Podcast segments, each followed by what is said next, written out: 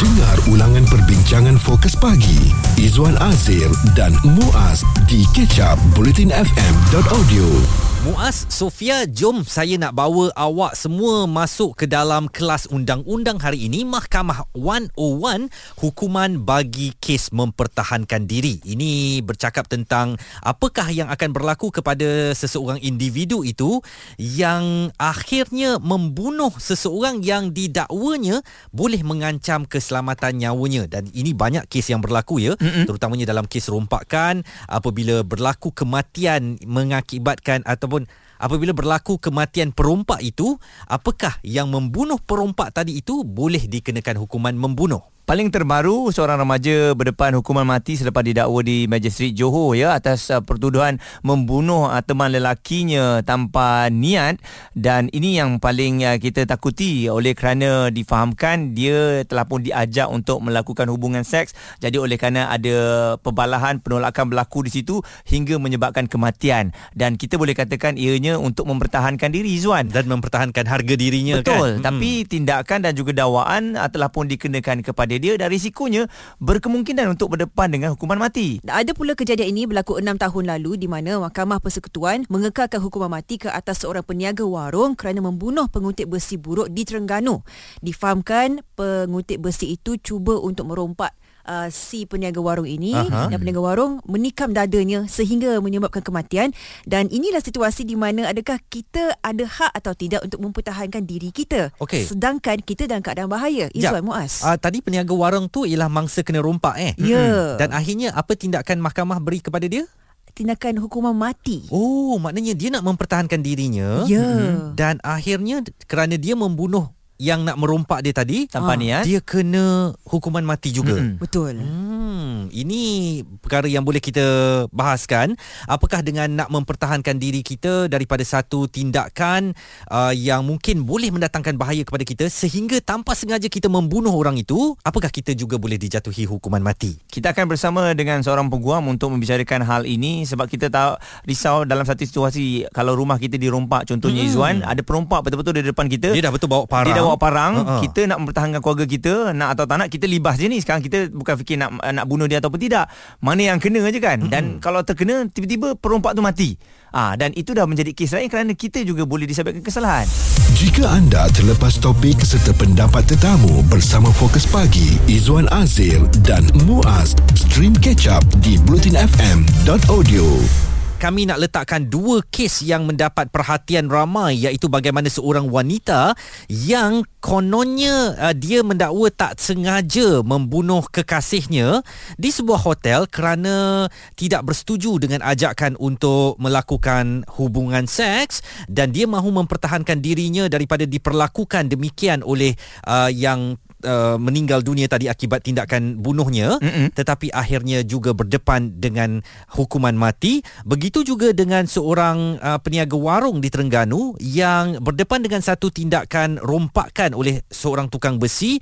Dalam mempertahankan dirinya, dia terpaksa membunuh uh, tukang besi tadi, tetapi kini dia juga berdepan hukuman mati di mahkamah. Bersama dengan kami kita ada Tuan uh, Ahmad Syamil Azad, peguam litigasi jenayah. Jadi Tuan, dalam keadaan begini kita rasa serba salah apabila kita dihadap ataupun berhadapan dengan situasi berbahaya, contohnya rumah kita dirompak. Um, ada situasi yang tindakan di luar kawalan kita, Tuan. Jadi kalau kita terbunuh ataupun tertikam, adakah ini uh, bahaya untuk kita? Mungkinkah kita akan dijatuhkan hukuman mati? Dalam uh, peruntukan di bawah uh, Kanun Keseksaan, memang kita ada memperuntukkan hak untuk pihak-pihak untuk membela diri sebagaimana di bawah Section sembilan puluh enam Kanun Keseksaan. Akan tetapi hak ni bukanlah satu hak mutlak. Harus diingatkan, peruntukan hak ini adalah satu exception dan bukanlah satu general rule. Jadi secara amnya, kita tak boleh mencederakan mana-mana pihak kecuali sekiranya untuk membela diri. Dan untuk peruntukan bela diri pula, uh, di bawah Section sembilan puluh sembilan, ada batas-batas dia. Di mana pertama sekali, sekiranya kita ingin bela diri, perlulah uh, wujud tiada peluang untuk kita mendapatkan bantuan daripada uh, pihak polis ataupun khidmat authority lah. Hmm. Uh, dan kedua, kita punya pembelaan tindakan untuk bela diri itu haruslah berpatutan dengan uh, kejadian yang berlaku.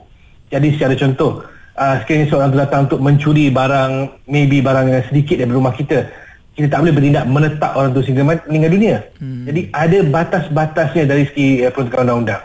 Baik Tuan, tapi kalau kita melihat situasi kes kehormatan diri remaja ini yang cuba dipertahankan dan uh, end up akhirnya terbunuh uh, si teman lelakinya semata-mata untuk mempertahankan kehormatan diri. Dan keadaan itu memang tiada orang lain, mereka dalam bilik berseorangan dan mungkin uh, mendapatkan bantuan daripada orang luar tu tidak mungkin. Mm-hmm. Jadi ini kejadian rogol ya Tuan. Ini bagaimana uh, remaja perempuan ini tidak dapat untuk membela dirinya disebabkan situasi yang kita lihat tu agak ekstrem untuk seseorang tidak dapat mempertahankan dirinya di mahkamah, Tuan? Baik, sejujurnya uh, dalam kes sebut banyak fakta yang kita masih belum tahu. Uh-huh. Uh, pembicaraan masih belum dimulakan, saksi-saksi masih belum dipanggil. Jadi di situ kita mungkin tak pasti tentang apa yang sebenarnya berlaku dalam bilik tersebut. Hmm. Uh, buat masa ini pertuduhan baru saja dibacakan dan pembicaraan masih belum dimulakan.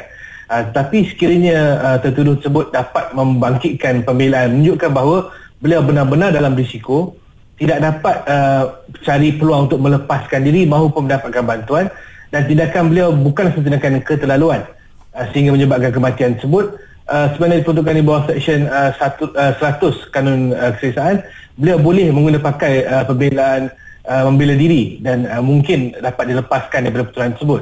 Uh, tetapi ini bergantung seratus peratus atas sama ada beliau berjaya membuktikan fakta di mana beliau langsung tak ada peluang untuk dapatkan uh, bantuan dan terpaksa bertindak semikian dan tindakan beliau tidaklah melampau.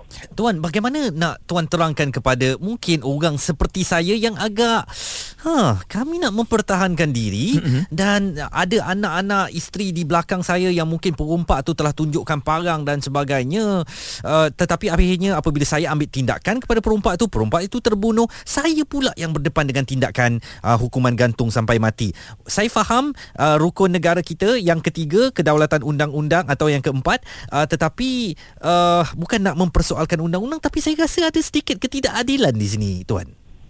Okey, baik. Di situ sebenarnya kita kena ingat uh, peruntukan undang-undang ni diwujudkan atas dasar untuk mengelak sebarang uh, salah laku. Uh, biasanya kalau katakan kita ingin membela diri, isu ni boleh pergi kepada membalas dendam pula. Jadi sekiranya kita dalam situasi tersebut, pertama sekali kita kena tengok option yang kita ada. Adakah kita dapat mencari bantuan daripada pihak polis? Sekiranya tidak dapat memberi bantuan, tak dapat dapat sebarang bantuan, okey, kita ingin bertindak untuk bela diri boleh, tetapi perlulah mengikut batasannya, janganlah kita berlebihan. Contohnya sekiranya uh, perompak tersebut telah pun tinggal uh, meninggalkan uh, tempat kejadian, jadi kita tak perlu pergi kejar dan menyerang perompak tersebut. Uh, itu dah hilang hak untuk membela diri. Jadi untuk membela diri itu hanyalah di keadaan yang uh, masa berlakunya kesalahan tersebut. Jadi kita perlu menjaga batas-batasan tersebut. Tuan, satu situasi, kalaulah kita bergaduh tiba-tiba kan, um, yelah nak protect hmm. diri kita, kita tumbuk dengan sekali tumbuk saja, tapi tiba-tiba dia kena heart attack dan oh. meninggal dunia, Tuan. Memang betul-betul tak ada niat nak membunuh pun sebab perbalahan. Bagaimana keadaan tu, Tuan? Of course, kalau kata kita buat tumbukan yang orang kata tidak tak dapat nampak yang tumbukan sebab menyebabkan kematian, jadi ia bukan satu tindakan yang melampaui batas atas apa yang berlaku. Uh, cuma kita harus uh, perhatikan balik sama ada uh, tindakan kita menombok dia tu adalah berkenaan dengan kesalahan yang ingin dilakukan, yang dia ingin lakukan terhadap kita. Dan kedua, sama ada kita berpeluang tak untuk mendapatkan bantuan dulu. Sekiranya tak ada dapat uh, tak ada peluang untuk dapatkan bantuan polis ataupun buat aduan pada pihak awam, uh, dan kita terpaksa bela diri dan menombok dia kalau menyebabkan kematian, uh, saya percaya pembelaan itu mas- boleh digunapakai dan kita mungkin uh, dapat terlepas dari pertuduhan tersebutlah. Tuan, ada juga yang dikatakan di sini ya, uh, kejadian perlu ditafsirkan dengan niat uh, pembela dan juga pelaku dalam situasi ini. Jadi kalaulah kita dalam keadaan yang di mana keluarga kita dalam rumah dengan kita, uh, kita nampak ada senjata yang dipegang oleh uh, perompak itu, uh, dan kita berniat untuk mempertahankan diri, tertembaklah tiga hingga empat kali. Adakah itu pun menjadi antara faktor uh, yang kita ni tak boleh membela diri disebabkan dalam keadaan mungkin kita terlampau cemas nak selamatkan anak-anak kita? Bagaimana, Tuan? Okey, di situ uh, sebab itu kita tindakan kita perlu ditafsirkan oleh mahkamah. Sama tindakan kita buat untuk bela diri itu adalah satu tindakan yang benar-benar tujuan untuk membela diri ataupun memang kita ada niat untuk dalam keadaan marah uh, menyebabkan kematian. Jadi sebab itulah uh, dalam kes-kes melibatkan kes polis sekalipun, sekiranya mereka ingin menahan seorang penjenayah, uh, kadang-kadang kita terbaca dalam surat khabar ada penjenayah yang mengamuk ada sehingga mencederakan polis. Kenapa polis tak tembak saja? Hmm. Kenapa tak bunuh terus orang itu? Hmm. Dari segi itu, ada tidak tanda itu perlulah berpatutan uh, dengan kejadian. Ha, jadi kalau kata kita tembak orang tu, kalau kita punya senjata dan berhak memiliki senjata dan menembak seorang tersebut, uh, tempat yang kita tembak di bahagian mana? Adakah kita tembak di bahagian kepala ataupun tangan, kaki dan sebagainya? Di situ adalah satu uh, orang kata S O P dan juga satu tindak tanduk yang bagi seorang pemegang senjata dia kena faham.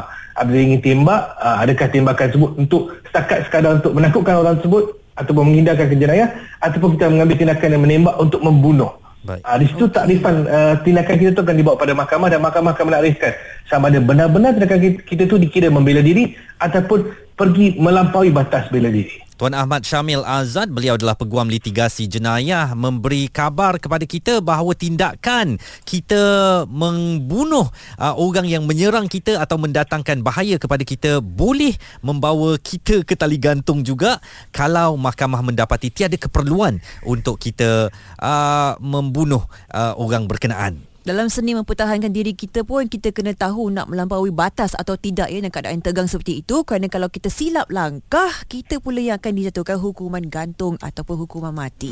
Izwan Azir dan Muaz di Catch Up Bulletin F M.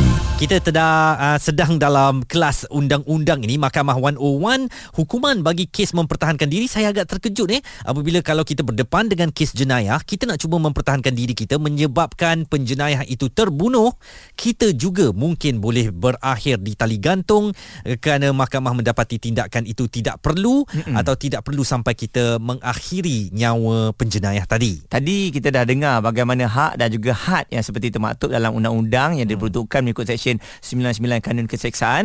Jadi kalau kita marah macam mana pun, kita mungkin nak buat tindak balas, kena tengok juga kadang-kadang ialah bila kita nak protect diri kita, bila kita pukul orang tu, daripada nak protect dia jadi dah geram. Mm. Ha, itu itu yang akan dilihat di pihak mahkamah. Inilah dia hak kita, bagaimana kita nak pertahankan diri, dan tak kat mana dalam keadaan yang getir itu kita boleh berfikir pula kita nak pukul berapa kali, kita Mm-mm. boleh lawan balik pakai senjata apa. Jadi saya rasa ini satu perkara yang perlu kita perhalusi. Kita akan tanyakan pandangan Abang Farouk, yang di mana seorang bekas tentera, saya pastinya beliau mempunyai pendapat sendiri. Abang Farouk, apakah pandangan abang tentang hak kita untuk pertahankan diri sedangkan kita dah perompak dalam rumah kita ni? Apa pandangan abang?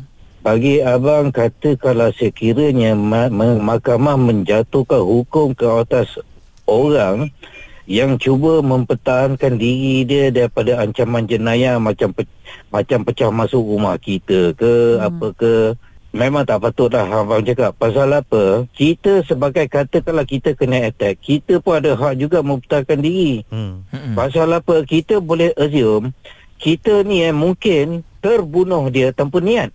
Mm-hmm. Tahu tak? Pasal apa? Semata-mata nak protect diri kita sendiri.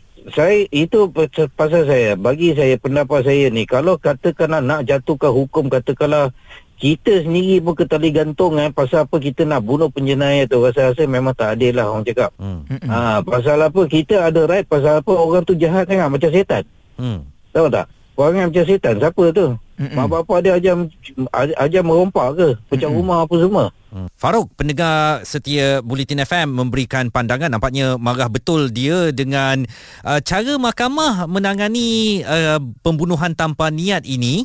Jadi ada setengah segmen masyarakat yang agak merasakan keterlaluan kalau mahkamah sendiri menjatuhkan hukuman gantung sampai mati kepada mereka yang nak mempertahankan diri daripada uh, serangan ataupun daripada tindakan yang boleh membahayakan nyawa kita.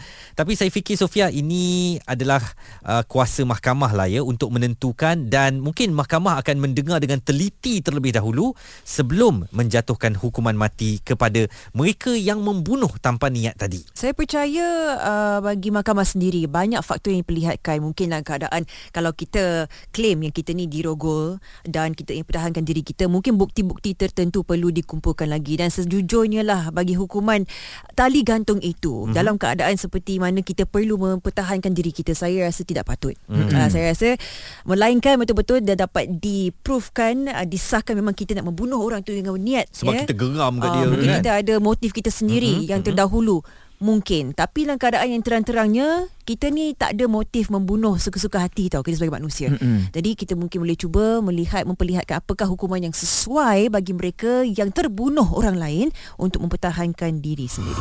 Stream Catch Up Bulletin F M bersama Fokus Pagi, Izwan Azir dan Muaz di bulletin f m dot audio.